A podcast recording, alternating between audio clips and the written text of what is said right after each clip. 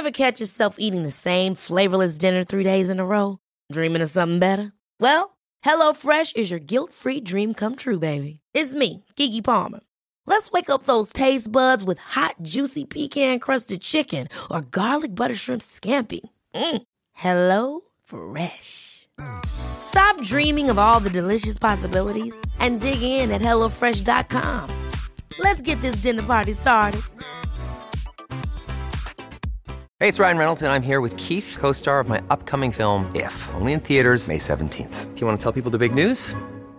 All right, I'll do it. Sign up now and you'll get unlimited for $15 a month and six months of Paramount Plus Essential Plan on us. Mintmobile.com slash switch. Upfront payment of $45 equivalent to $15 per month. Unlimited over 40 gigabytes per month. Face lower speeds. Videos at 480p. Active Mint customers by 531.24 get six months of Paramount Plus Essential Plan. Auto renews after six months. Offer ends May 31st, 2024. Separate Paramount Plus registration required. Terms and conditions apply if rated PG.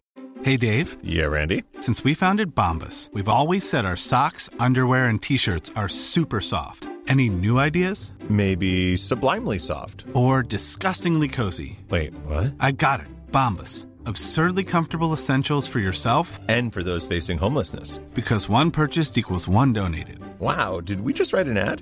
Yes. Bombas. Big comfort for everyone. Go to bombas.com slash ACAST and use code ACAST for 20% off your first purchase.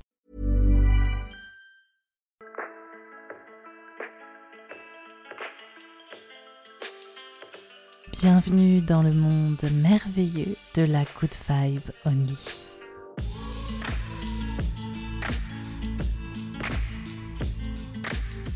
La Good Vibe Only, c'est un podcast dédié aux créateurs de l'intuitif, aux artistes du spirituel, aux entrepreneurs du développement personnel et aux accompagnants des soins alternatifs. Je m'appelle Annabelle Lem. J'ai décidé de faire ce podcast parce que je suis moi-même une créatrice de l'intuitif. Dans ce podcast, je vais surtout te donner ma vision d'insider pour que nos pratiques n'aient plus aucun secret pour toi. Ainsi, je vais t'aider à identifier les dérives de l'entrepreneuriat spirituel et du New Age, mais j'espère aussi t'offrir des pistes pour vivre ta spiritualité de manière plus engagée et inclusive. Si ce podcast t'éclaire et t'apporte des clés de compréhension sur ta façon d'entreprendre et ta pratique spirituelle, note le podcast sur la plateforme de ton choix et tu peux également laisser un commentaire pour me faire savoir tes ressentis ou m'envoyer un MP sur Instagram. Bonne écoute.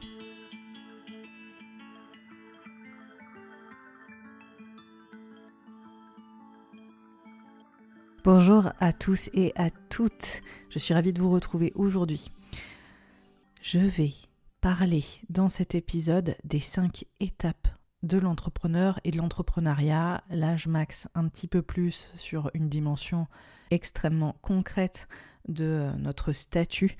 Pourquoi? Parce que, en fait, ça joue clairement un rôle aussi dans euh, notre réceptivité à des stratégies qui peuvent être assez euh, toxiques, mais aussi euh, dans les difficultés qu'on doit traverser au travers de cette étape, on va être potentiellement plus réceptif ou réceptive à euh, des propositions faites au niveau de coaching business qui finalement ne sont pas, je dirais, les réponses à nos besoins.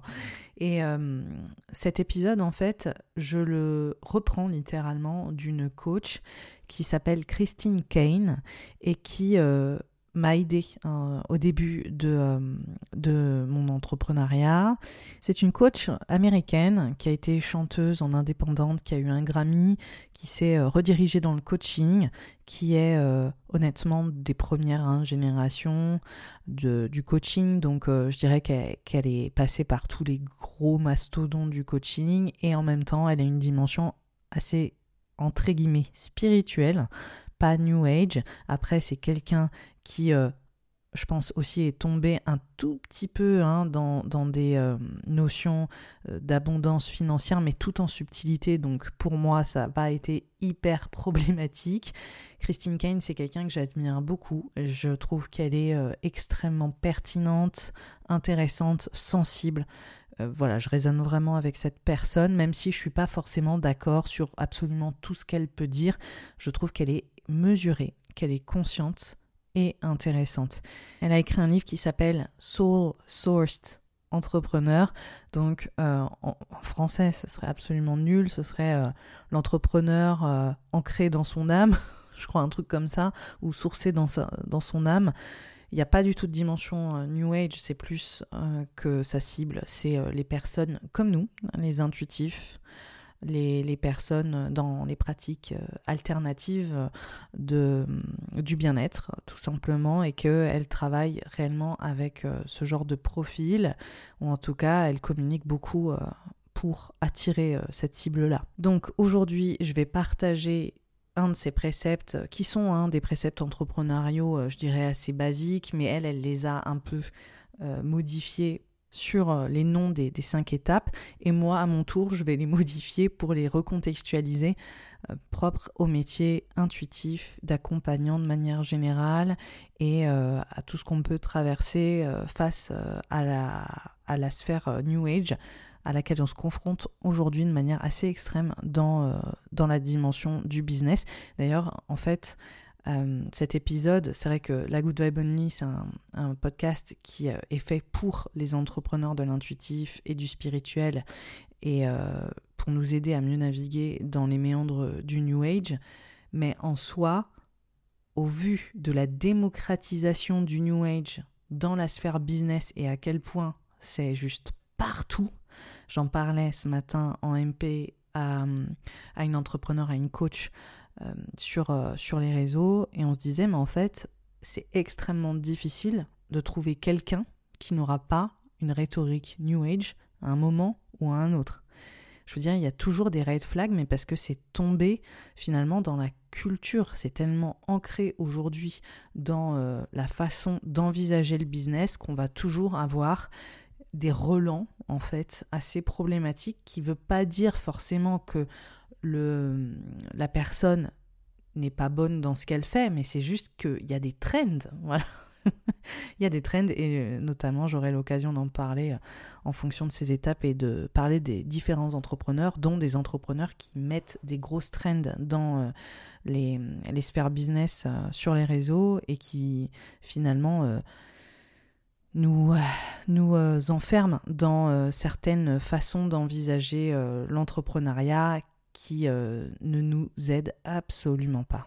Alors moi, quand j'ai entendu parler de ces cinq étapes de l'entrepreneuriat, déjà, ça m'a énormément aidé quand euh, j'étais dans mon propre processus parce que je me suis sentie moins seule. Donc j'espère qu'au travers de ce partage, c'est exactement ce que vous ressentirez potentiellement. Ça vous permettra aussi d'identifier plus simplement euh, les choses que vous avez potentiellement à construire, à déconstruire en fonction de ces phases de ces phases-là. Et euh, ça va aussi vous permettre de prendre du recul et de situer justement où est-ce que vous en êtes, vers quoi vous tendez et euh, ce que vous voulez vraiment. Je vais aussi aborder et recontextualiser ces phases-là, comme je le disais, dans euh, ce qu'on peut vivre sur les réseaux de manière extrêmement concrète en France ou sur la sphère du business entrepreneurial francophone et de la communauté entrepreneuriale francophone euh, et, on va voir euh, peut-être les, pièges à éviter en fonction de, ces cycles en particulier. Grâce à ces cinq énergies propres à l'entrepreneur, à ces cinq étapes, ça va vraiment vous permettre d'identifier vos besoins, de prendre en clarté, mais aussi de comprendre le processus d'évolution que traversent la plupart des entrepreneurs, peu importe ce qu'ils font d'ailleurs. Ces cinq énergies de l'entrepreneur, elles sont liées à l'évolution de l'entreprise.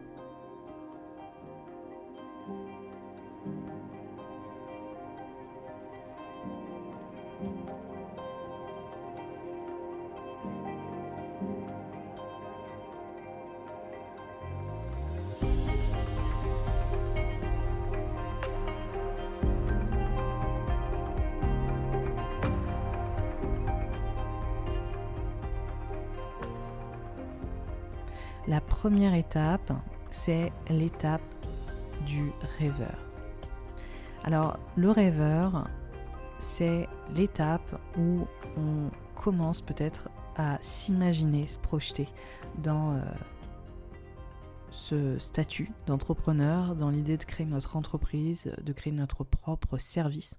En général, quand on est dans cette étape-là, on fait quelques centaines ou au maximum quelques milliers annuels. Ça veut dire vraiment on trempe le bout, le bout des, des, doigts de pied dans l'eau à peine. On est juste plus dans une dimension de fantasme.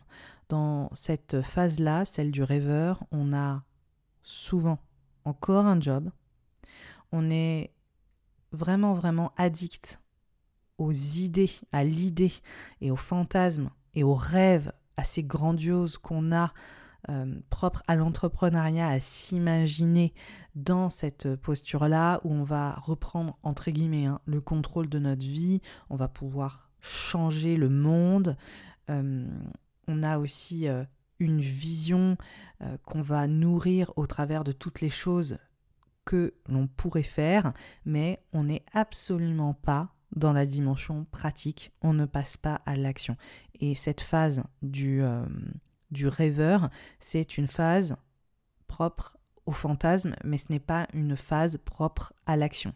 C'est plutôt une phase d'attente avant de se lancer réellement on attend euh, une validation. Donc euh, souvent, par exemple, typiquement, quand on est dans la phase du rêveur, on va peut-être euh, commencer à, investir dans un programme qui va nous permettre de trouver exactement ce qu'on est censé faire dans l'entrepreneuriat ou qui va nous donner les clés pour notre business et on va plutôt essayer d'intégrer des nouvelles possibilités. Après, c'est absolument pas le cas de, tout le monde. Hein. Moi, par exemple, je suis lancée dans l'entrepreneuriat, absolument rien préparé, j'y suis allée complètement de manière YOLO.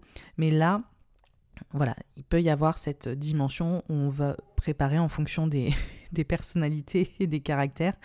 On va pouvoir euh, avoir la nécessité de, recevoir une validation d'un autre entrepreneur et euh, du coup de, de s'enrôler dans un programme qui nous aiderait à nous lancer ou à clarifier nos idées pour euh, lancer notre projet. Mais en général, la phase du rêveur, c'est une phase d'immobilité, avec énormément de difficultés à agir. Et euh, c'est une phase où, grosso modo, il faut apprendre à se faire confiance, il faut aussi un peu lâcher le mental. Et c'est une période où on a tendance à se laisser séduire par la pensée magique et par les raccourcis.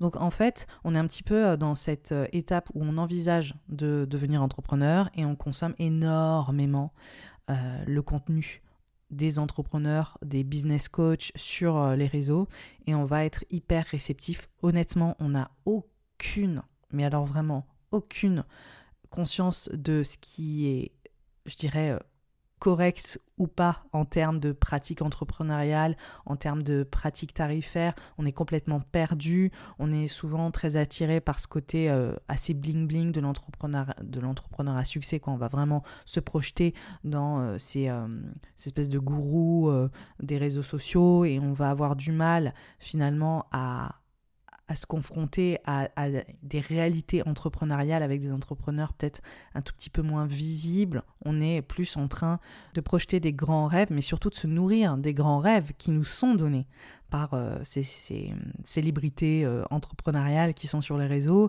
Et on boit complètement tout ce que, tout ce que ces célébrités nous, nous donnent. Et on va avoir tendance aussi à se dire, vu que je veux réussir, je vais m'engager dans ce programme à 10 000, 20 000 euros c'est absolument pas le cas de tous les entrepreneurs, encore une fois. Hein.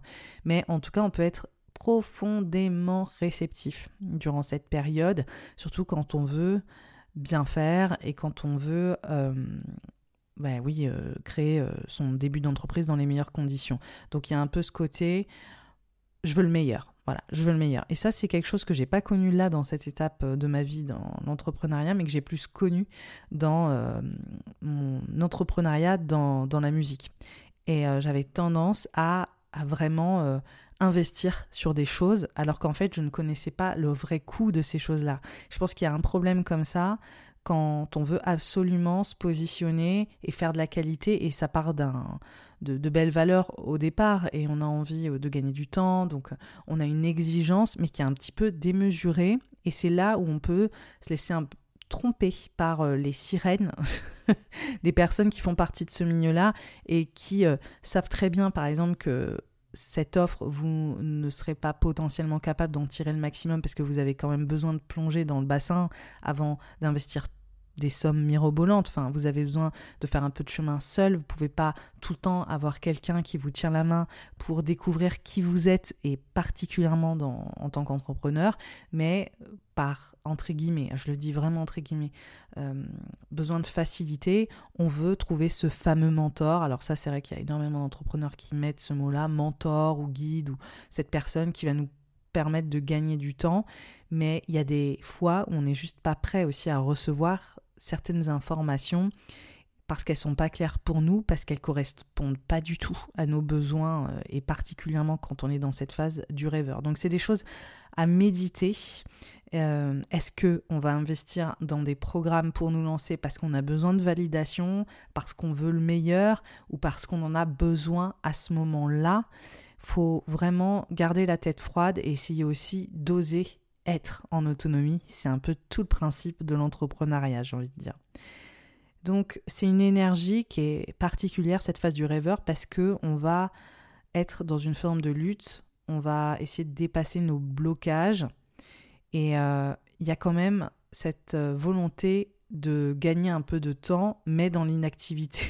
c'est un peu un oxymore ce que je viens de dire quand je parle d'investir dans un programme pour se lancer alors qu'on a déjà un job, quelque part, c'est un peu reculer pour mieux sauter. Vas-y, voilà, ose aussi te lancer dans l'entrepreneuriat, penser par toi-même, créer ta propre expérience. Tu n'as pas forcément la nécessité de d'avoir quelqu'un qui va te tenir la main pour euh, sauter le pas. Et en fait, on, va avoir tendance à justifier notre inactivité ou ce, cet enjeu de passer à l'action, cette difficulté de passer à l'action en faisant d'autres choses pour tourner un peu autour du pot. Donc voilà, la phase rêveur, c'est une phase qui est très... Euh, qui est très réceptive, qui est très influençable aussi, qui est projeté sur euh, ces, fameux fantasmes et euh, on a aussi du mal à rester objectif. On croit avoir une vision pleine de clarté du type d'entrepreneur que l'on veut être, mais en fait, ce qu'il faut comprendre, c'est que on redéfinit sans cesse l'entrepreneur que l'on est, nos valeurs, ce qu'on veut atteindre, ce qu'on veut euh, véhiculer comme message, et c'est un, travail qui, qui est constant, permanent et qui va euh, tout le temps se transformer encore et encore et encore et encore. Euh, vraiment, le travail entrepreneurial, c'est aussi un gros travail intérieur, ça c'est une vérité. Et euh, c'est un vrai travail de nos profondeurs. Et hum, franchement, je recommande une bonne thérapie et être entrepreneur, je trouve que c'est un très très bon travail pour rester dans la continuité de ce travail, de cet apprentissage propre à la thérapie, parce qu'on est toujours en train de confronter qui on est, nos croyances, comment est-ce qu'on peut euh, les dépasser, comment euh, aussi se posent nos valeurs, comment vraiment en fait on a une liberté qui est immense et dans cette liberté immense on peut aussi déconstruire plein de choses donc c'est extrêmement gratifiant même si c'est honnêtement pas facile tous les jours. Mais c'est vrai que durant la, la phase du rêveur on a tendance à se dire moi je veux être cet tel entrepreneur, alors qu'en fait on est en train de se calquer sur un modèle qui au final ne va peut-être pas du tout nous correspondre. Donc voilà, osez peut-être sauter le pas tranquillement et euh, évoluer à votre rythme. Vous n'avez pas potentiellement besoin de validation pour devenir le chef d'entreprise ou la chef d'entreprise que euh, vous êtes amené à être.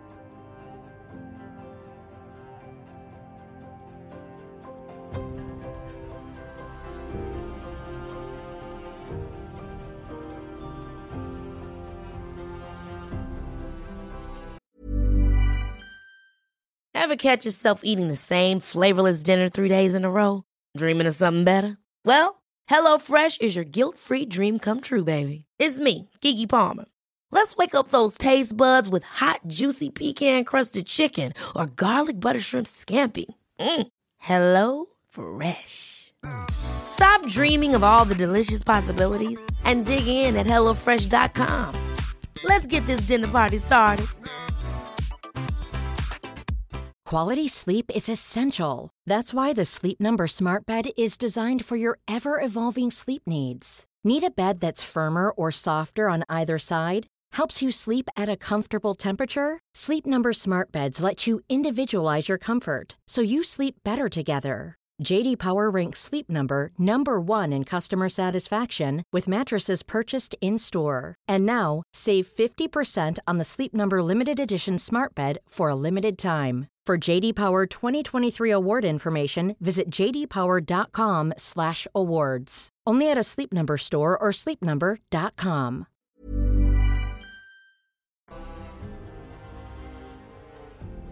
La deuxième phase, c'est la phase de l'initiateur. L'initiateur, en général, alors là je répète exactement comme Christine Kane, elle donne des chiffres indicatifs que je, vous redonne, hein, qui sont euh, euh, qui nous permettent en fait d'avoir une échelle de prix. Mais en fait, ce qui est super intéressant, c'est que dans le monde entrepreneurial et en fonction des tactiques qui sont utilisées, ça c'est moi qui le dis par contre, on va voir qu'il y a des gens qui peuvent être euh, qui peuvent un petit peu défrayer la chronique au niveau de, ces règles tarifaires ou euh, de ce, des, des, CA potentiels propres à ces cycles.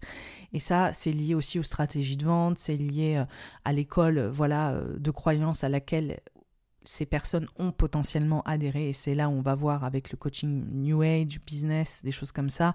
Il y a des gens qui peuvent faire très très vite et euh, très très vite euh, de l'argent en grosse quantité, mais en réalité, ils n'ont absolument pas l'expérience derrière et euh, ça va créer tout un set de problèmes supplémentaires, mais ça j'y reviendrai. En tout cas, de manière assez basique, quand on rentre dans la phase de l'initiateur, on fait entre 5 000 et 20 000 euros annuels, donc on n'est pas du tout dans cette phase de, de, confort où on en vit, hein.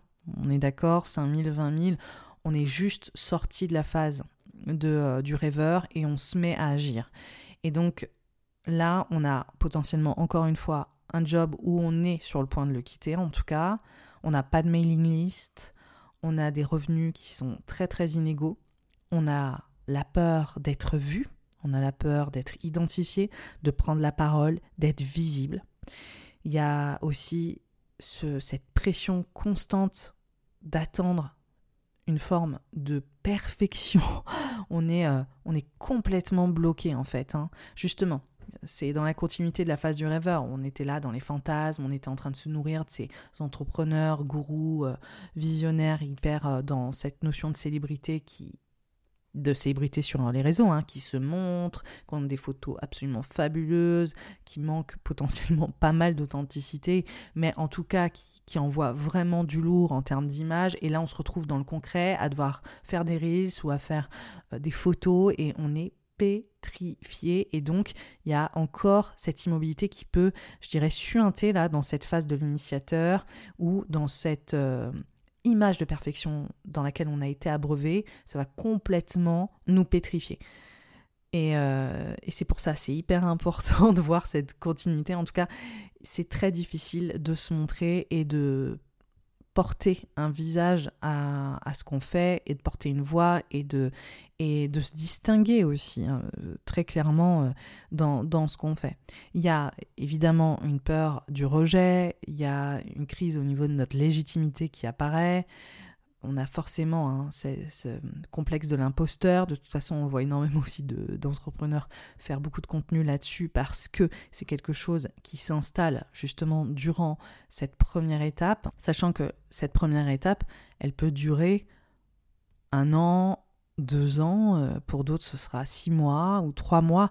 Ça n'aura pas vraiment les mêmes temporalités en fonction de chacun ou chacune d'entre vous, de vos expériences. Qu'est-ce que vous avez fait avant? Est-ce que ce que vous lancez aujourd'hui est très très loin de ce que vous avez fait? Que vous êtes aussi encore en train d'apprendre ce que vous faites, ce que le service en fait que vous voulez prodiguer Est-ce que vous êtes encore en train de vous former dessus alors que vous vous lancez dans votre aventure entrepreneuriale? Toutes ces choses-là, elles comptent énormément. Donc il faut vraiment s'accorder beaucoup de compassion durant, durant cette période. Et, euh, et c'est normal d'avoir ce sentiment d'illégitimité. Et honnêtement, c'est vrai qu'on a beaucoup de contenu sur le fait de rejeter ce sentiment-là. Moi, personnellement, je trouve que c'est un sentiment qui est génial, qui nous pousse à, à faire mieux. Alors faire mieux il y a la notion de perfectionnisme qui est inutile au bout d'un moment, mais il y a aussi une notion de perfectionnisme où on va aller justement conquérir notre légitimité, apprendre plus, s'engager encore plus dans ce qu'on fait et ça peut aussi être une source moteur. Donc à voir comment est-ce que vous décidez d'utiliser ce sentiment d'illégitimité. Est-ce que vous restez dans l'inactivité de la phase rêveur et vous, vous je dirais, vous vous enlisez là-dedans et euh, vous vous bloquez à cause de ce sentiment d'illégitimité ou est-ce que ce sentiment d'illégitimité, ce complexe de l'imposteur, ça devient un moteur qui fait que vous vous formez encore plus, que vous lisez euh, à fond et que euh, vous vous positionnez encore et encore pour vous améliorer. Voilà, on décide là aussi de la manière dont on va gérer cette émotion-là. L'objectif durant la phase initiateur, l'objectif ultime, c'est de faire du chiffre d'affaires. C'est la seule chose que l'on recherche, hein, clairement. Donc euh, c'est hyper, hyper basique. Euh, on a beaucoup, beaucoup de mal durant cette étape à se positionner au niveau de nos prix, sachant que c'est des choses qui peuvent continuer J'ai toujours moi personnellement du mal aussi encore à me positionner au niveau des prix, surtout dans le contexte actuel où il y a énormément d'entrepreneurs qui tombent dans un délire de, euh, de dérive au niveau des pratiques tarifaires et en même temps comment être juste durant euh, la récession, prendre conscience de ce qui se passe au niveau politique, tout en, euh, en étant juste pour nous et aussi propre à, à nos problématiques entrepreneuriales et à nos revenus. C'est euh, des questions en tout cas qui sont amenées à, évoluer. Durant la phase initiateur, c'est, je dirais, la première fois où on est confronté à ces enjeux-là. Donc, on va souvent se comparer. On va se dire, ah, un tel, un tel, un tel offre telle euh, pratique, enfin, telle euh, pratique à tel prix. Du coup, je vais me mettre un tout petit peu en dessous. Comme ça, je vais peut-être vendre, euh, voilà, les gens vont naturellement aller vers moi, ce qui est une mauvaise stratégie, ça ne marche pas comme ça. La psychologie humaine ne fonctionne pas comme ça, donc si c'était une envie, si tu m'écoutes et que tu es dans cette phase, non, ne va pas mettre tes offres moins chères parce que euh, c'est pas forcément ce qui va t'attirer plus de clients ou de clientes. Quand on est dans cette phase, on est globalement en train d'apprendre le métier d'entrepreneur, littéralement dans le sens où, oui, peut-être qu'on arrive avec notre, euh, entre guillemets, je le dis entre guillemets, notre expérience, notre expertise, notre savoir-faire, mais après, qu'est-ce qu'il faut apprendre Le métier d'entrepreneur, c'est un autre métier dans le métier finalement. On n'arrive pas seulement avec euh, notre savoir euh, et nos apprentissages et notre service. On doit aussi s'adapter à un marché, savoir se positionner dans ce marché et apprendre à marketer et à vendre en fait. On doit apprendre à être vendeur. Pour ceux et celles comme moi par exemple qui ont été vendeurs dans leur vie, j'ai été vendeuse, j'ai euh, bossé pour beaucoup d'entreprises dans la vente, que ce soit sur le terrain ou au siège. C'est pas du tout les mêmes règles que de vendre en ligne. Le principe de la vente change complètement sur les réseaux sociaux en termes de vente à distance. Les stratégies finalement vont forcément avoir des points d'accord, mais le savoir-faire en tant que vendeur est complètement différent. Et en fait, quand on vend en ligne, on doit savoir faire un max de choses. On doit être un petit peu euh, c'est pas un petit peu, mais on doit être community manager, on doit savoir gérer les outils euh, informatiques, euh, on doit savoir comprendre les trends, savoir comment se positionner, enfin savoir aussi vraiment parler, traduire notre message, écrire autour de notre message. Par exemple, quand on est en vente de terrain, on va pas forcément se poser devant une page et faire une page de vente. Je veux dire, c'est pas des choses qu'on fait, c'est des choses qu'on doit apprendre. Donc c'est vraiment le B à de la vente et euh, aussi comment communiquer ce qu'on fait de la meilleure manière, ce qui est très très loin aussi d'être évident. En général, durant cette phase d'initiateur, on doit gérer nos clients. Donc on a nos premiers clients, on apprend à les gérer, euh, à interagir avec eux, c'est pas forcément évident. Euh, savoir aussi quel type de clients nous conviennent ou nous conviennent pas. En général, il y a des petits passages où on se dit mais en fait euh, je crois que j'ai pas été suffisamment clair ou mon message ou quoi que ce soit est pas forcément à la hauteur de, de ce dont j'ai envie. Euh, et, en fait, on se retrouve avec des gens qui ne nous correspondent pas, par exemple, dans la phase euh, initiateur. Donc on est un peu confronté comme ça, dans, cette idée de vouloir un peu plaire à tout le monde, de faire des prix pas assez euh, alignés avec nos besoins.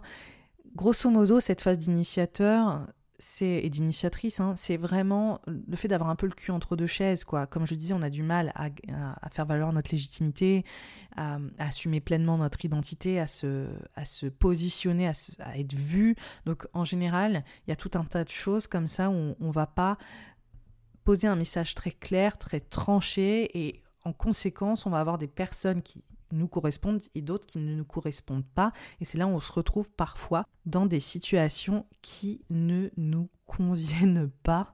Et, euh, voilà, donc euh, c'est une, une, période qui est dure. Voilà, clairement, c'est une période, cette phase de, euh, de l'initiateur, qui est potentiellement la plus dure. Et c'est une période où on a l'impression de lutter contre la gravité, qu'on se dit qu'on n'y arrivera jamais, qu'on comprend pas. On peut vraiment avoir des phases de craquage en se disant mais mais mais qu'est-ce que qu'est-ce que je fous quoi? Pourquoi est-ce que les choses sont comme ça? Pourquoi est-ce que j'y arrive pas? Vu qu'on n'arrête pas de se comparer, on voit d'autres personnes qui arrivent beaucoup plus que nous et c'est vraiment une, une, phase qui est très très difficile et euh, qui est pleine de doutes et on a l'impression qu'on est l'anomalie, qu'on fait pas les choses bien, on se culpabilise à fond, on se vautre un peu aussi dans, dans des pensées où euh, on, est euh, on n'a pas de compassion pour nous-mêmes durant cette phase-là, c'est assez dur, on a beaucoup de mal à avoir du recul, et du coup c'est une période où on est tellement, vraiment, tellement, tellement, tellement, tellement réceptif à la pensée magique, aux entrepreneurs business New Age qui nous disent T'as pas compris? Parce que moi, là, sans vendre, sans rien faire, je suis en train de faire 80K mensuels. Je fais des mois à 50K. C'est possible.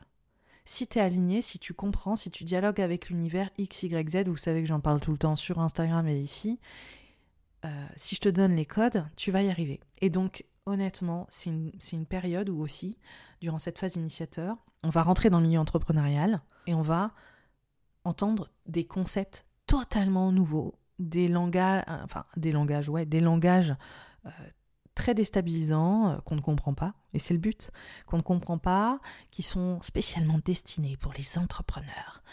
Les entrepreneurs qui veulent tout, qui veulent tout avoir. Et en fait, on se dit, euh, waouh, il y a un mouvement, il y a un truc, il y a des gens, ils essayent, et ils y arrivent, et, euh, et donc je vais essayer aussi.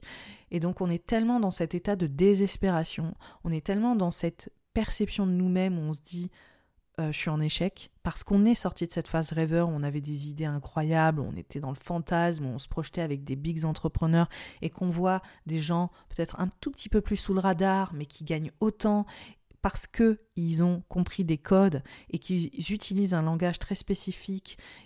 Et il y a une grosse communauté autour de ces personnes-là aussi qui font que ça les rend crédibles, ça leur donne une autorité et que alors le pire dans tout ça, c'est qu'on a aussi des grosses célébrités, hein, des entrepreneurs de célébrités avec euh, plusieurs centaines de milliers d'abonnés qui vont utiliser des termes qui peuvent faire résonance, même s'ils n'ont pas les mêmes stratégies, que c'est pas du tout euh, des personnes qui vont s'affilier au coach business New Age.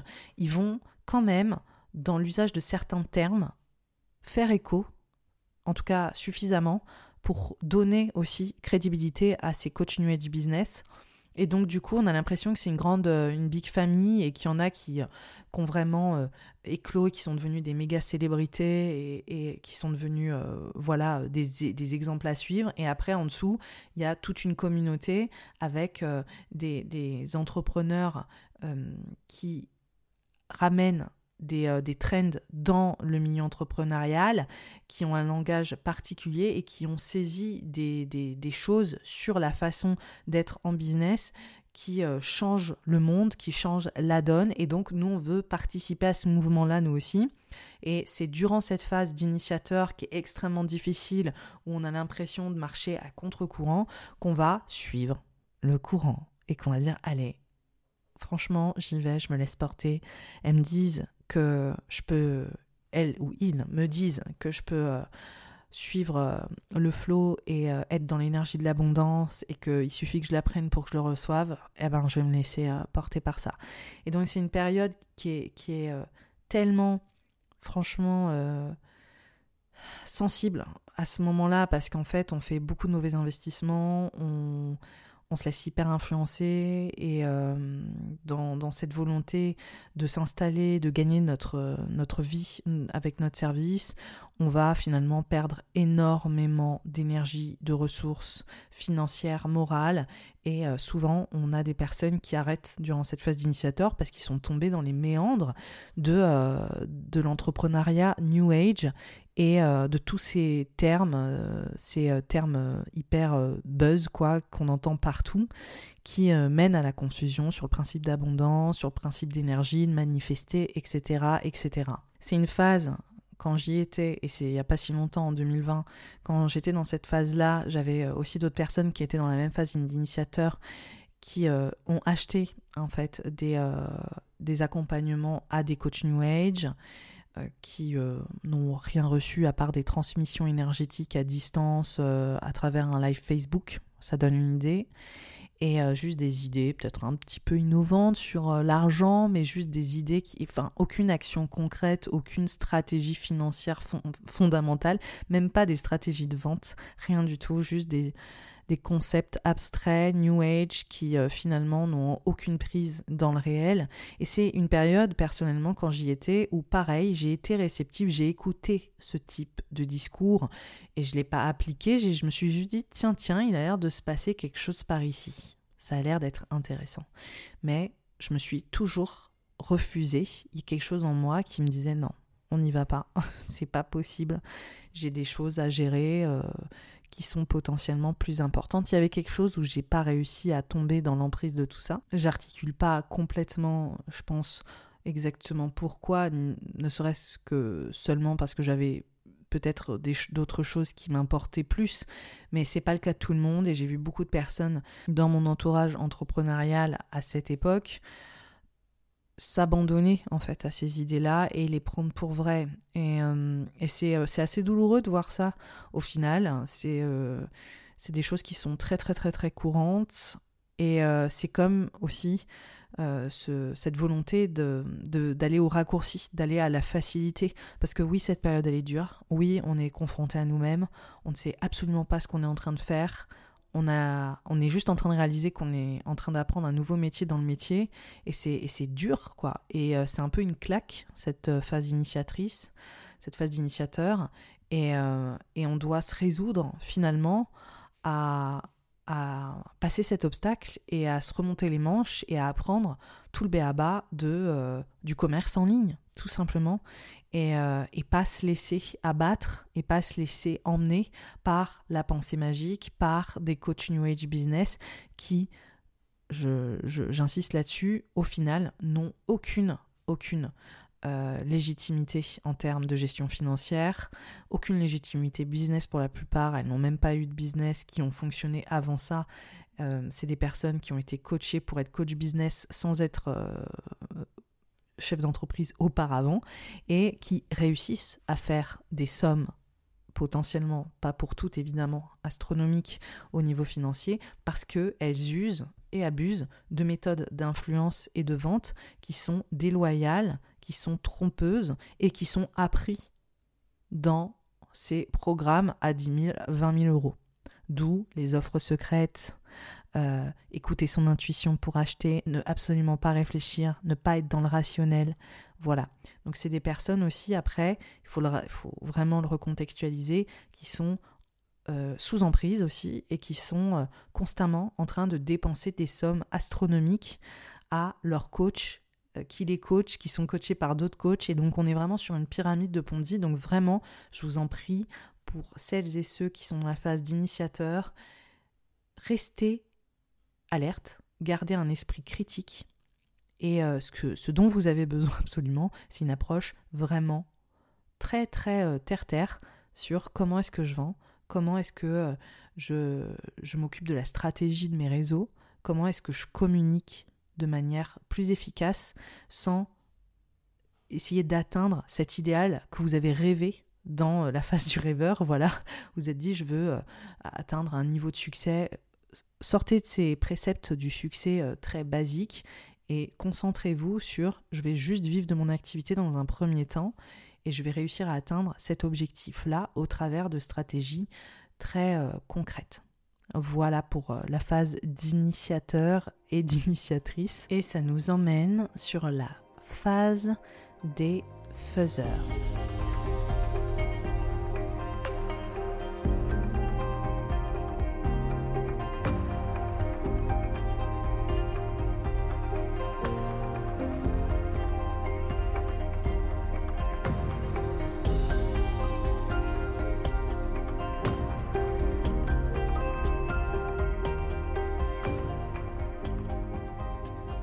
Quand on est dans la phase d'évolution des faiseurs dans le cycle entrepreneurial, ça, ça ouvre à une période où on va potentiellement gagner entre 20 000 et 200 000 euros.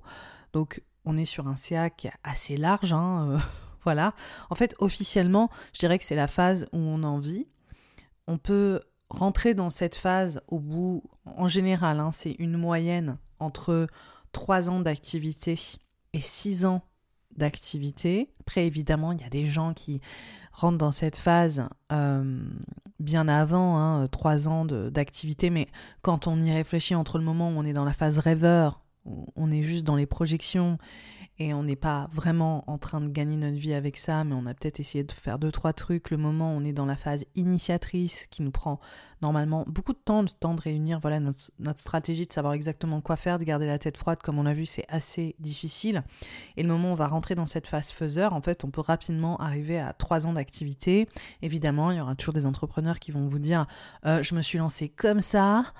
Et boum, en six mois, j'étais dans cette phase euh, de faiseur c'est possible, mais c'est quand même hautement improbable. En fait, souvent, ce qui se passe, c'est que les personnes qui vous disent ça, elles ont déjà entrepris avant, euh, d'une manière ou d'une autre, ou elles ont des connaissances sur le marché euh, en termes de vente en ligne, en termes de commerce en ligne ou sur, comme je disais, l'activité entrepreneuriale qui font que finalement toute cette phase d'initiatrice où on apprend à être entrepreneur, elle est déjà faite. Donc encore une fois, il faut vraiment énormément garder de recul face aux success stories vous allez entendre des gens qui disent, bah, en fait, en six mois, j'ai fait 100 euh, 000 euros d'affaires, euh, de chiffre d'affaires, etc. Voilà. Enfin, après, il y a tout un contexte il y a un background aussi, euh, potentiellement, il y a des privilèges qui peuvent rentrer en ligne de compte, il y a, euh, il y a un passé hein, euh, au niveau des pratiques entrepreneuriales. Et, et, et, on a aussi des personnes qui, sont, qui ont fait des études de, de, commerce, qui connaissent déjà des choses. Donc franchement, il faut toujours vraiment, vraiment garder la tête froide. Et je dirais même qu'en fait c'est une règle qu'on peut honnêtement appliquer sur à peu près tout quand on regarde le succès des gens. S'il y a des gens où vraiment vous vous sentez déstabilisé par leur image de succès ou ce qu'ils véhiculent comme succès, au lieu de vous en référer uniquement à l'image qu'ils vont vous donner, juste aller, aller plus loin, aller vraiment à la rencontre de cette personne, connaître son processus, comment est-ce qu'elle en est arrivée là, d'où elle vient, et ça va vous permettre aussi potentiellement d'articuler les choses avec un peu plus euh, de rationalité et un, peu moins d'émotion.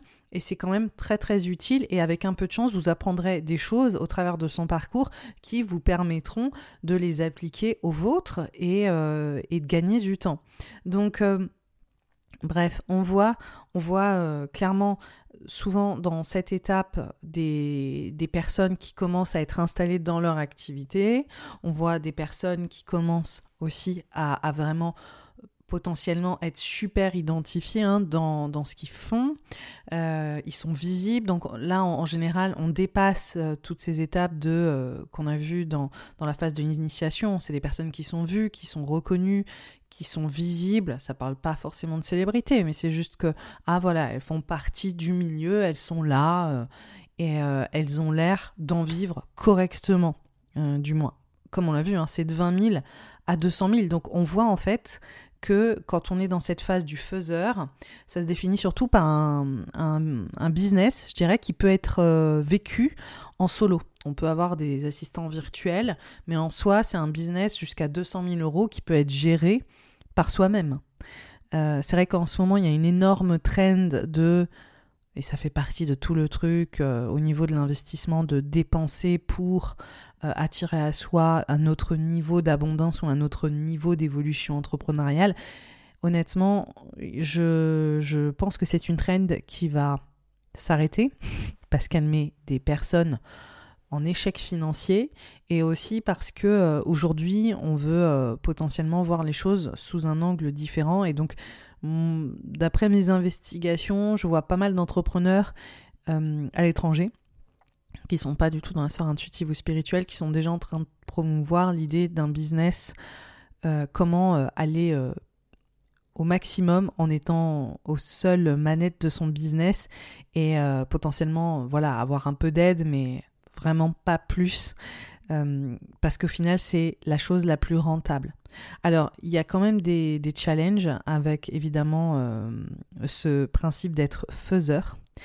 Euh, en soi, on est dans ce qu'on appelle en anglais feast and famine, donc c'est festin et famine. Donc ça montre en fait des cycles très très irréguliers au niveau de notre CA. En gros, pour faire simple, on a beaucoup, de mal à euh, établir une régularité, à établir euh, des revenus, euh, je dirais, fixes, parce que c'est un petit peu l'objectif hein, de l'entrepreneur, c'est d'avoir bah, les fameux revenus passifs. D'ailleurs, c'est des arguments qu'on va beaucoup retrouver sur les réseaux pour les MLM. Euh, ou pour euh, euh, les, les, ventes en système de Ponzi avec des groupes de coachs qui s'associent à d'autres coachs qui vont leur permettre de gagner de l'argent. On voit beaucoup ça en ce moment, c'est une traîne de au moment où je fais cet épisode et on entend beaucoup, voilà, passif, revenus passifs. En soi, les revenus passifs, ça, ça existe, hein mais en général, on, va les générer grâce à nos produits, pas parce qu'on a enrôlé d'autres personnes et qu'on prend une, euh, un pourcentage de, de ce qu'elles vendent. C'est un vrai système, le revenu passif qui se fait au travers de tunnels de vente et qui s'établit en général quand on est arrivé à un certain niveau dans notre entreprise. Donc encore une fois, on ne peut pas griller les étapes, on prend pas mal de temps à atteindre ces, euh, revenus passifs en question. Mais en général, c'est exactement durant cette phase de faiseur euh, qu'on s'intéresse à ces enjeux de revenus passifs. Donc encore une fois, ça peut être un danger de trop vite investir dans des programmes qui nous promettent ça alors qu'en réalité c'est des raccourcis qui euh, ne nous emmèneront nulle part. En général, ce qui peut s'opérer durant cette, cette euh, période, c'est qu'on embauche personne, qu'on est seul aux manettes de notre entreprise et qu'on fait énormément. Typiquement, par exemple, là, à l'heure actuelle où je vous parle, c'est la phase où je, où je me trouve.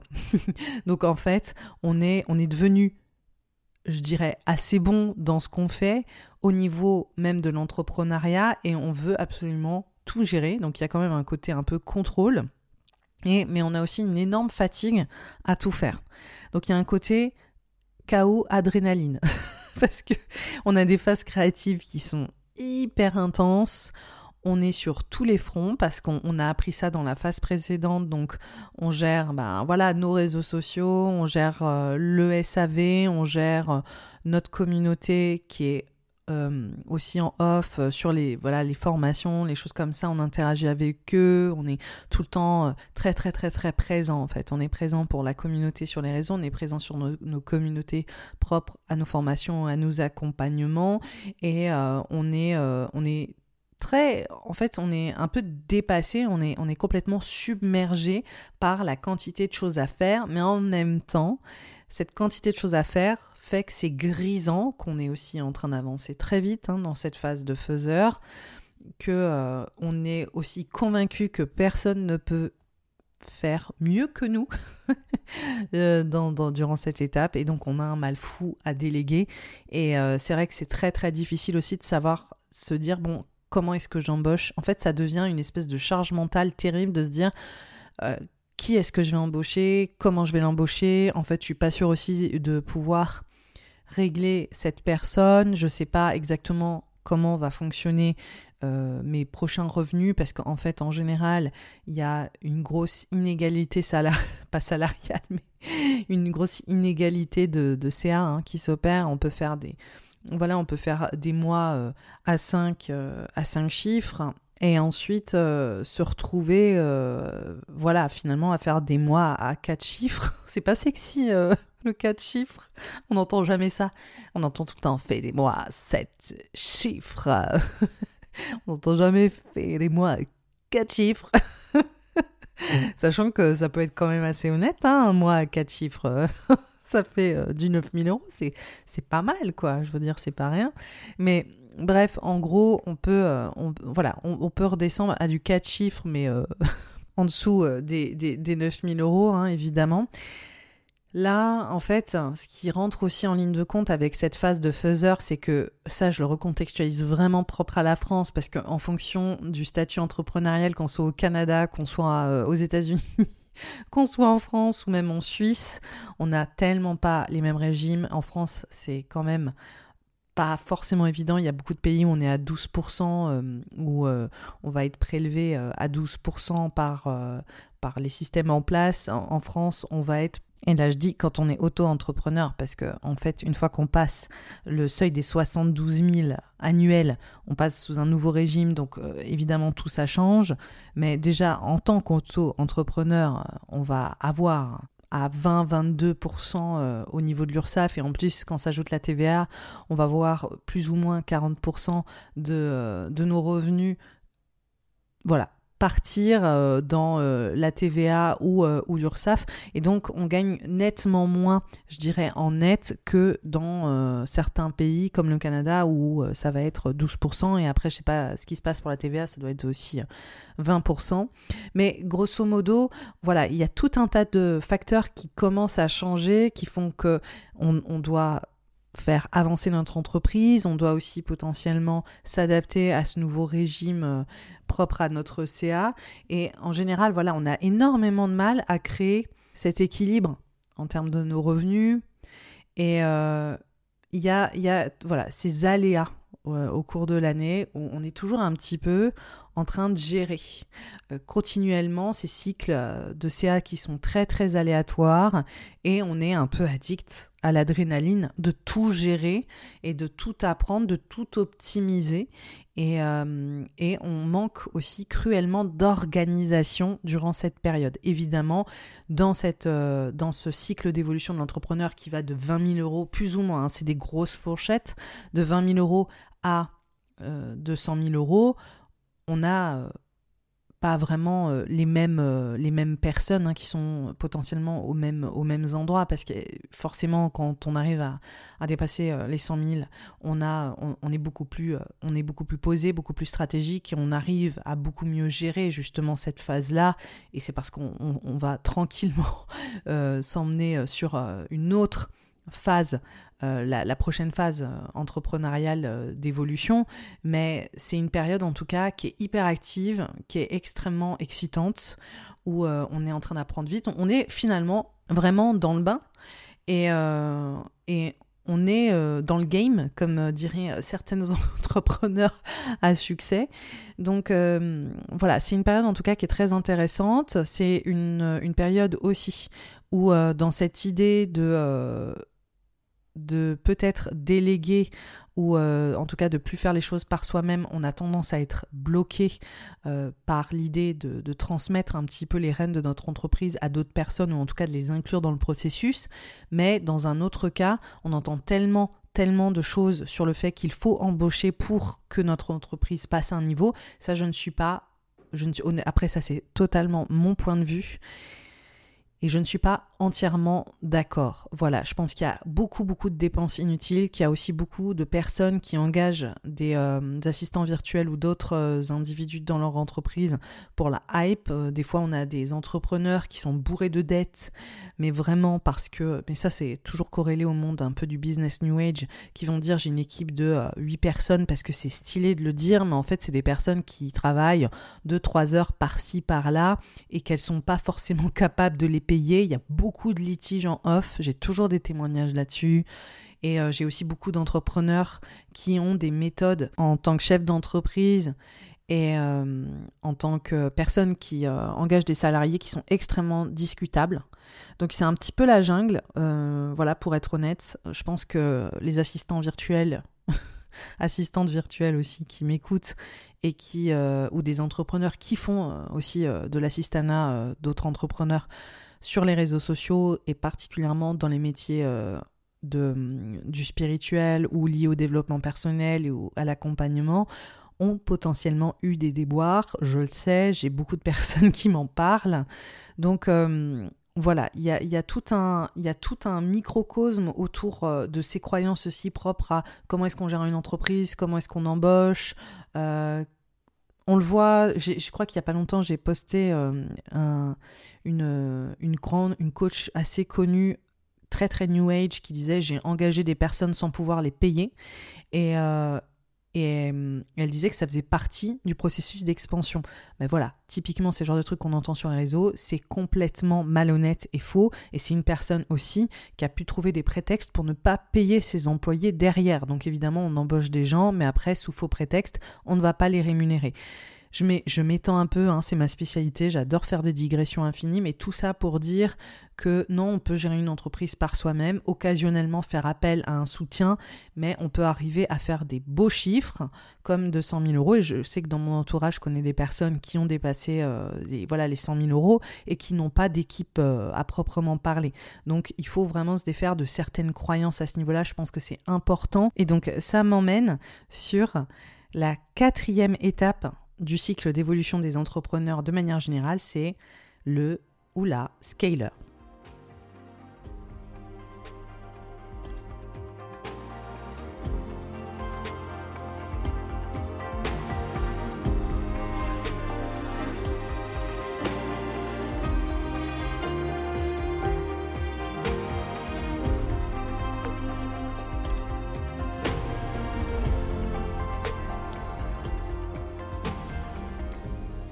Scaler, je pense que tout le monde l'a entendu. Quand on rentre dans cette étape euh, où on est dans la dimension d'être un scaler, on entend toujours il faut que tu scales, il faut que tu scales. En général, ça veut dire qu'il faut offrir un service individuel euh, qu'on avait tendance à facturer en tête à tête ou euh, en one-on-one, comme on dit dans, dans, le milieu, et qu'on va trouver des moyens de d'enrôler plus de monde et d'offrir la même chose à plusieurs individus en même temps et euh, en l'occurrence gagner plus d'argent. Ça, va un peu de soi. Donc ça, je pense que là, je le dis de la manière la plus basique, c'est-à-dire trouver des systèmes au niveau de, notre, euh, de nos produits et de la façon de les vendre qui vont nous permettre de toucher plus de monde, de gagner plus d'argent, mais en fournissant finalement la même dose d'effort que euh, en one-on-one.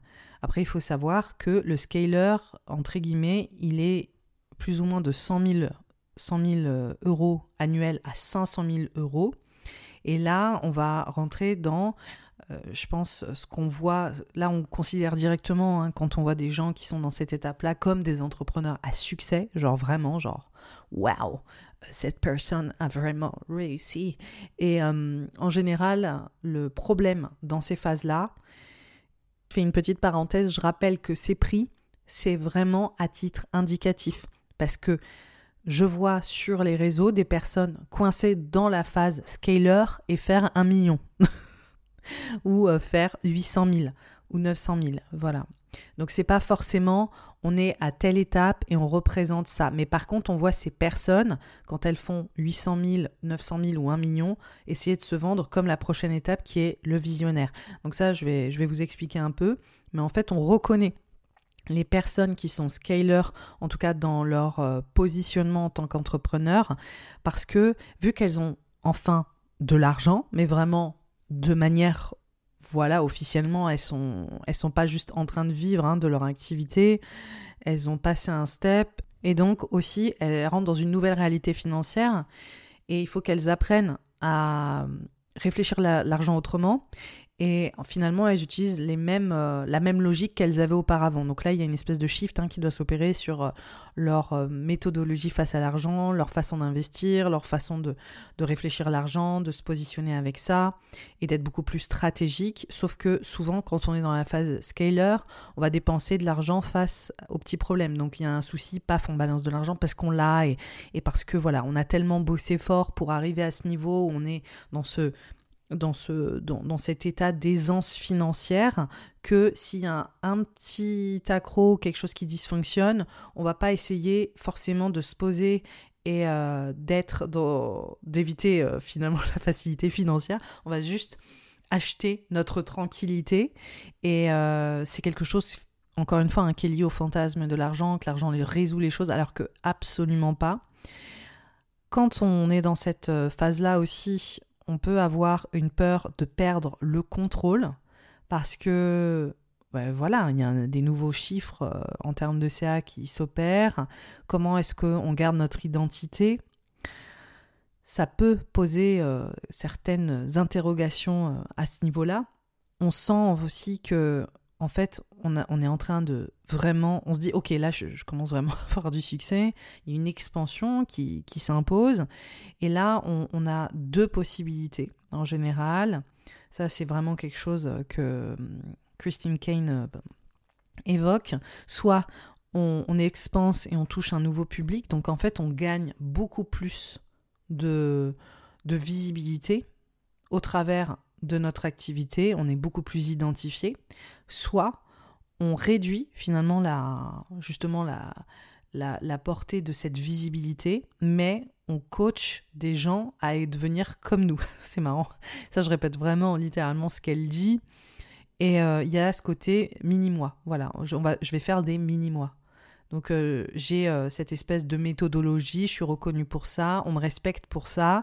Et donc, je vais former les gens à utiliser exactement la même stratégie que j'ai fait pour en arriver là où je suis. En gros.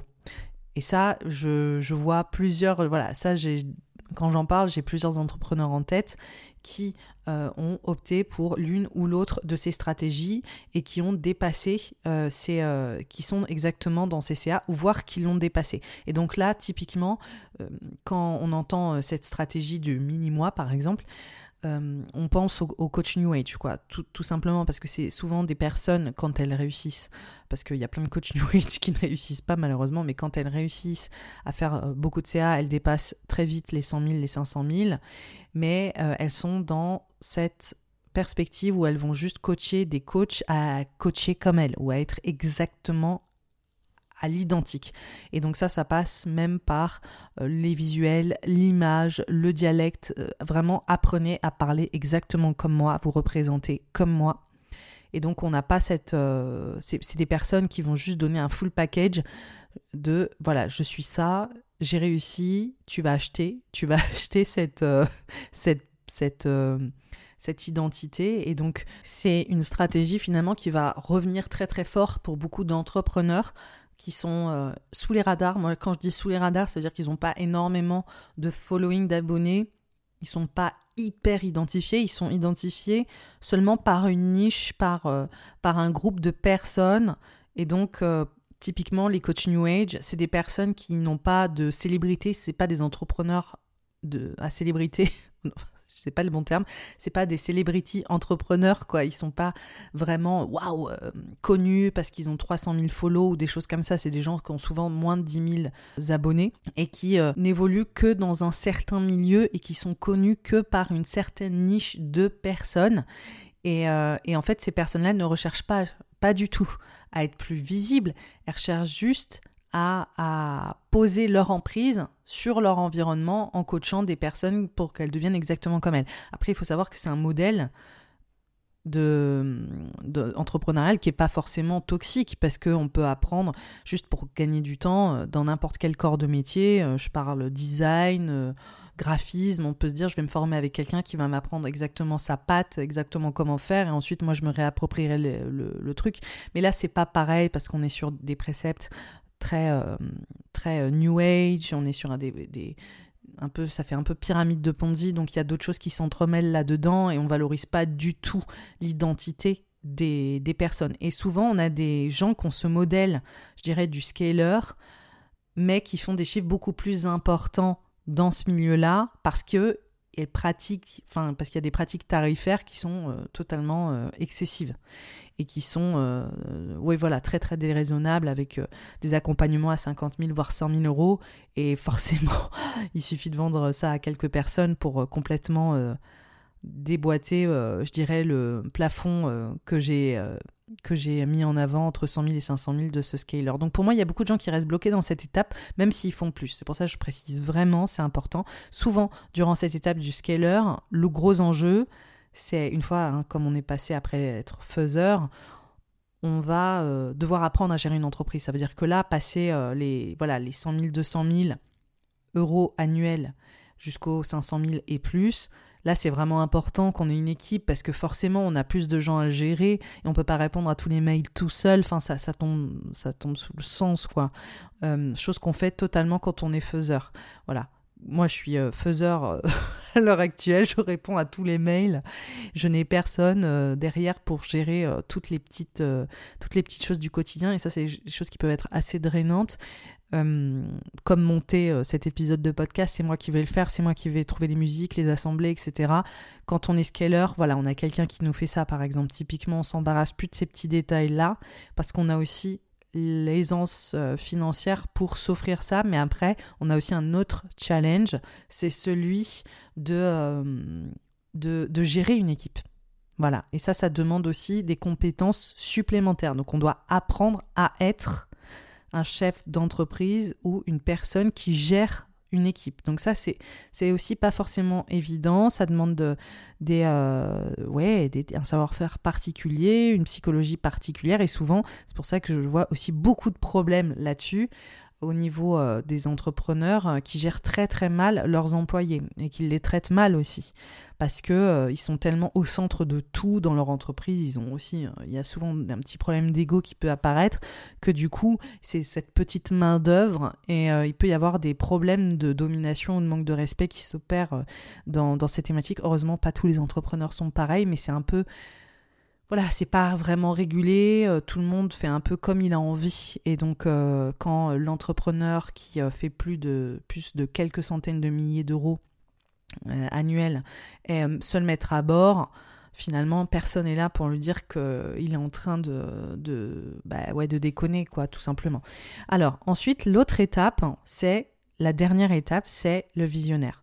Ce qu'il faut savoir, c'est que quand je parle de, d'enjeux d'évolution dans, l'entreprise, c'est pas, on n'est pas censé tous arriver au visionnaire. On peut être très très très heureux et rester euh, constamment euh, dans, euh, dans le côté scaler. En général, je, il y a beaucoup de gens qui restent bloqués aussi au, stade de faiseur, hein, c'est-à-dire on va être jusqu'à 200 000, etc. Mais c'est bien de passer au côté scaler parce que juste, il y a ce côté euh, très irrégulier quand on est la seule force motrice de son entreprise. Ça peut être extrêmement dur de trouver cette stabilité et on va la trouver seulement en étant euh, ce fameux euh, scaler et où on va avoir des personnes qui vont travailler pour nous, on va quand même pouvoir un petit peu essayer d'établir une forme d'harmonie globale, chose qui est un peu difficile quand on est le faiseur parce qu'on est toujours en, gestion voilà, c'est un peu un sport extrême quand on est faiseur.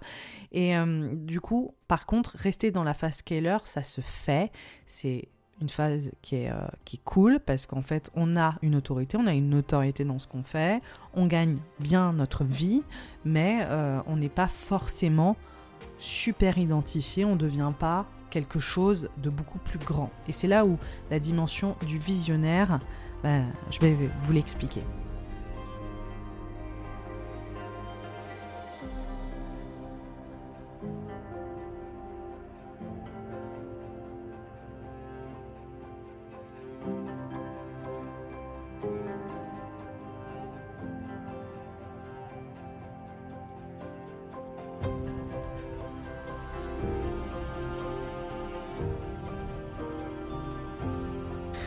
Phase du visionnaire, c'est euh, voilà 500 000 et plus, et là on est sur le business multimillion. Mais clairement, c'est ça hein, qui se met en avant euh, durant cette phase-là. L'idée, c'est de construire une marque et de faire des trends, de créer des trends dans euh, son milieu, en fait. et donc là, on voit énormément d'entrepreneurs être ça. Typiquement, pour moi, je pense que la personne, de manière la plus identifiée qui représente ça pour moi, c'est Chloé Bloom, parce que euh, c'est une marque, parce qu'on voit vraiment le gros mastodon d'entreprise, voilà, représenté par, euh, euh, son image, son, image sur les réseaux, le fait aussi qu'elle enrôle énormément d'autres entrepreneurs dans son entreprise pour travailler sur la marque Bloom, la Bloom Academy. Et il y a ce côté où en fait, quand on est visionnaire, on devient le CEO. Je déteste ce mot.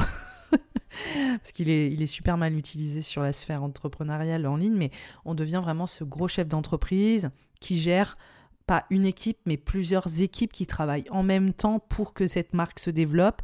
En général, il faut manager plusieurs équipes qui travaillent sur plusieurs dimensions de l'entreprise en même temps et apprendre à lâcher le contrôle justement, à lâcher prise aussi. Donc euh, c'est un peu, typiquement, c'est un peu euh, Oprah Winfrey, voilà. c'est c'est plus Oprah Winfrey. Oprah Winfrey, c'est Oprah Winfrey, mais c'est une énorme marque. C'est une énorme. C'est une nana qui donne le ton, en fait, dans son, dans son milieu. Et à ce niveau-là, je trouve que Chloé Bloom, c'est un peu ce, voilà, ce, ce, ce délire-là. Je pense qu'elle fait pas loin du million annuel. Et, euh, ou plus ou moins, en tout cas, aux dernières nouvelles, enfin, c'est ce que j'avais vu. Et en fait, euh, je dirais que son système, il est, euh, elle est typiquement la visionnaire parce qu'elle correspond vraiment au comment dire à cette phase-là. Déjà, elle a, elle voilà, elle va arriver au million et plus, je pense. Ensuite, elle donne vraiment le ton en termes de dev perso en France et ce que les gens en attendent. Je pense que voilà, moi j'ai mon avis là-dessus, mais là je parle vraiment des cycles entrepreneuriaux et, euh, comment ça fonctionne. Mais en soi, c'est quelqu'un qui, qui donne vraiment, en tout cas pour le grand public, une image idéalisée de qu'est-ce que c'est que le développement personnel et spirituel. Et euh, elle est un point de référent. On peut pas, on peut juste pas dire le contraire. Et elle est aussi dans une forme, je trouve, de succès financier qui correspond typiquement à ce qu'on a évoqué dans la phase de scaler. Ça veut dire qu'il y a la Bloom Academy qui est d'abord à un prix vraiment euh, bah, très accessible. Je crois que c'est 9 euros ou, ou 30 euros euh, mensuels. Mais en tout cas, il y a une phase où on paye 9 euros avant de passer aux 30 ou peu importe. Donc déjà, il y a une grosse, une réunion, de une communauté hein, qui se crée avec ça. Ensuite, dans cette communauté, elle va proposer d'autres offres et ainsi de suite pour les personnes qui vont l'accompagner jusqu'à son coaching ou ses retraites qui vont coûter plusieurs milliers d'euros pour les personnes les plus euh, assidues ou les plus engagées dans son programme. Donc on voit une personne finalement qui, euh, qui euh, oui, correspond typiquement euh, aux, règles, je pense, euh, entrepreneuriales et qui reste aussi dans les clous, même si on peut dire oui, euh, je trouve que c'est cher les retraites XY. Oui, mais quand on voit des coachs New Age faire un million, un million et demi, voire plus, on sait très, bien que leurs pratiques tarifaires sont coercives, qu'elles sont euh, abusives et que euh, quand on voit Chloé Bloom qui va faire une retraite à 5000 euros, ça n'a rien à voir avec euh, des, accompagnements à 30 000 euros chez des entrepreneurs qui sont beaucoup plus petits.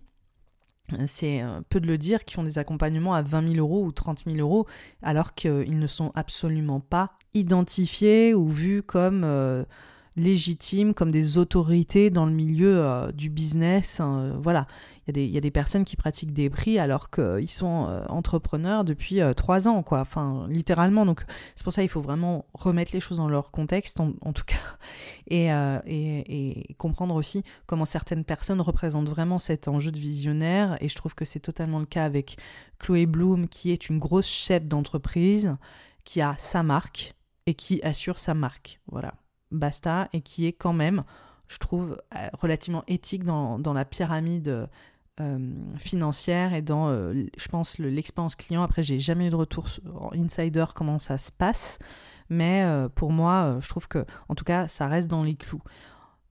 Sinon, on a des personnes, et ça, je le vois énormément, ça, notamment chez les coachs New Age, qui sont dans la dynamique scaler, c'est-à-dire que ces personnes, elles savent pas bien gérer une entreprise, même si elles vendent le contraire, il y a plein plein d'infos qui ressortent sur leur manque de gestion en tant que chef d'entreprise au niveau de leurs équipes.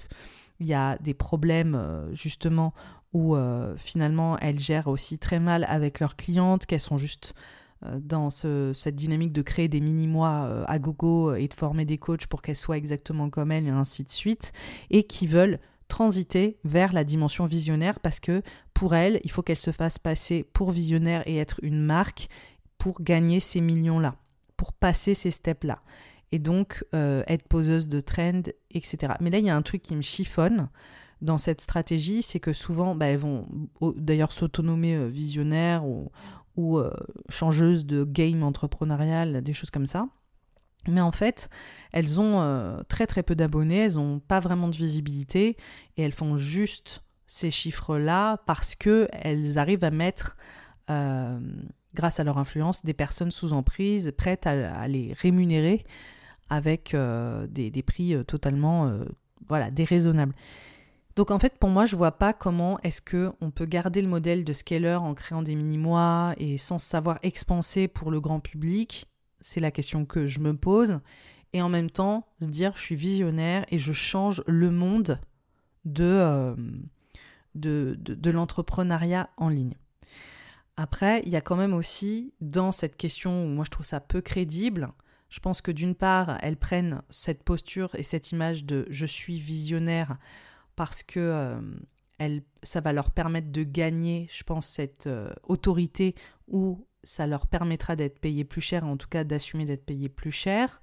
Mais après, l'autre chose qui me chiffonne, c'est que l'une des coachs les plus connues américaines, qui n'est absolument pas connue du grand public, qui n'a, je pense même pas 30 000 followers ou peut-être à tout casser, elle, c'est totalement cette problématique-là. C'est-à-dire qu'elle est sous les radars, qu'elle par contre réussit à changer le monde entrepreneurial à l'international, donc ce soit en France, au Canada, aux États-Unis, tous ces préceptes abusifs, coercifs, réussissent à s'infuser dans le monde de l'entrepreneuriat euh, en ligne, en France et ailleurs.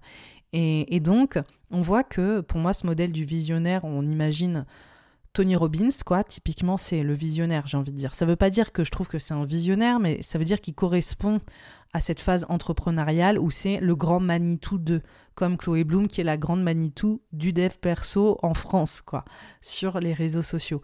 Voilà, il y a des gens qui représentent ça et qui ont des, des grosses équipes à gérer et qui font énormément d'argent.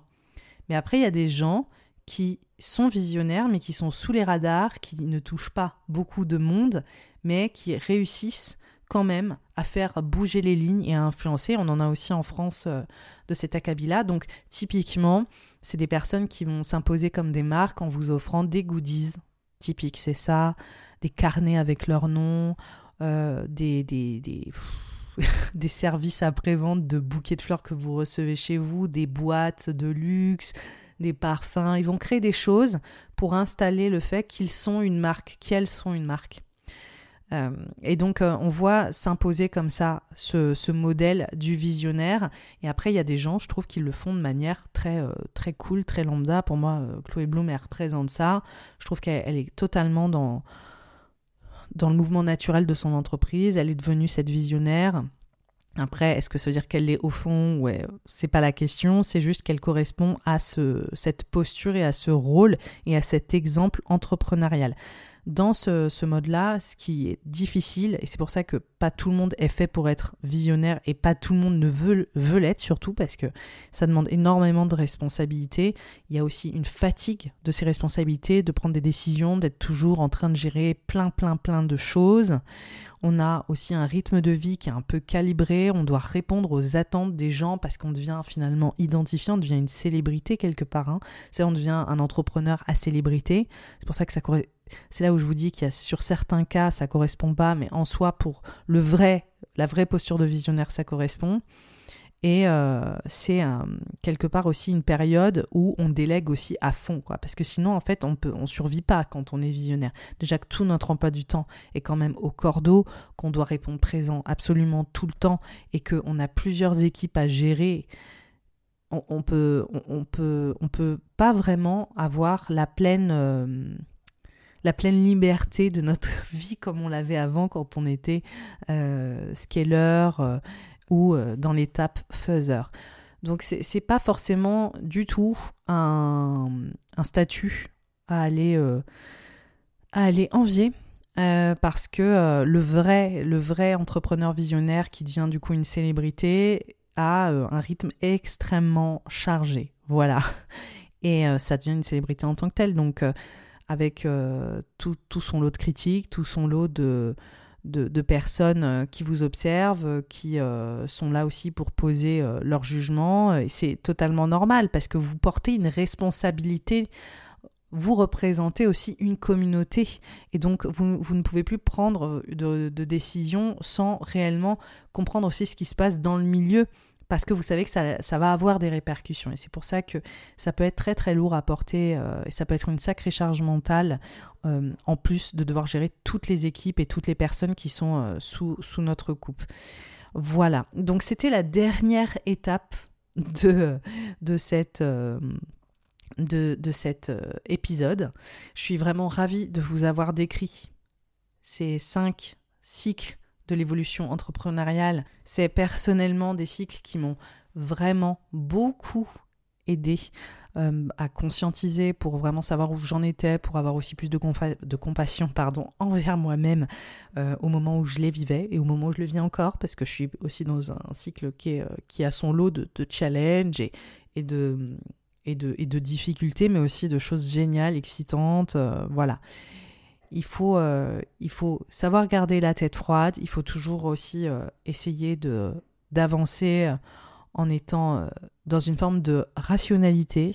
J'ai envie de dire qu'il y a effectivement une dimension d'intuition à pouvoir explorer potentiellement dans ce qu'on fait pour savoir ce dont on a besoin, mais je ne pense pas que l'intuition doit être invoquée en termes d'achat compulsif ou euh, sans la réflexion intellectuelle qui passe derrière. Voilà, s'en remettre uniquement à l'intuition dans son entrepreneuriat est une erreur. Et on voit aussi beaucoup, beaucoup cet argument se transmettre sur les réseaux pour pousser les gens à faire des achats inconsidérés comme des actes de foi pour euh, réellement passer des étapes, c'est-à-dire si je dépense tant, je me comporte comme la personne que je veux être demain et je deviendrai du coup cette personne-là car j'aurai ouvert les portes quantiques du temps pour me projeter dans le futur. Excusez-moi, je craque, je n'en peux plus. des fois c'est un peu dur de tout le temps être immergé dans ces... Ah, dans ces bullshit, c'est très très dur des fois. Je préfère en rigoler. Voilà, donc euh, c'était c'était tout pour euh, ces, ces phases-là. Euh, j'espère qu'elles vous ont plu. N'hésitez pas à me donner votre tour, à le partager autour de vous, à la réécouter quand vous avez un coup de mou.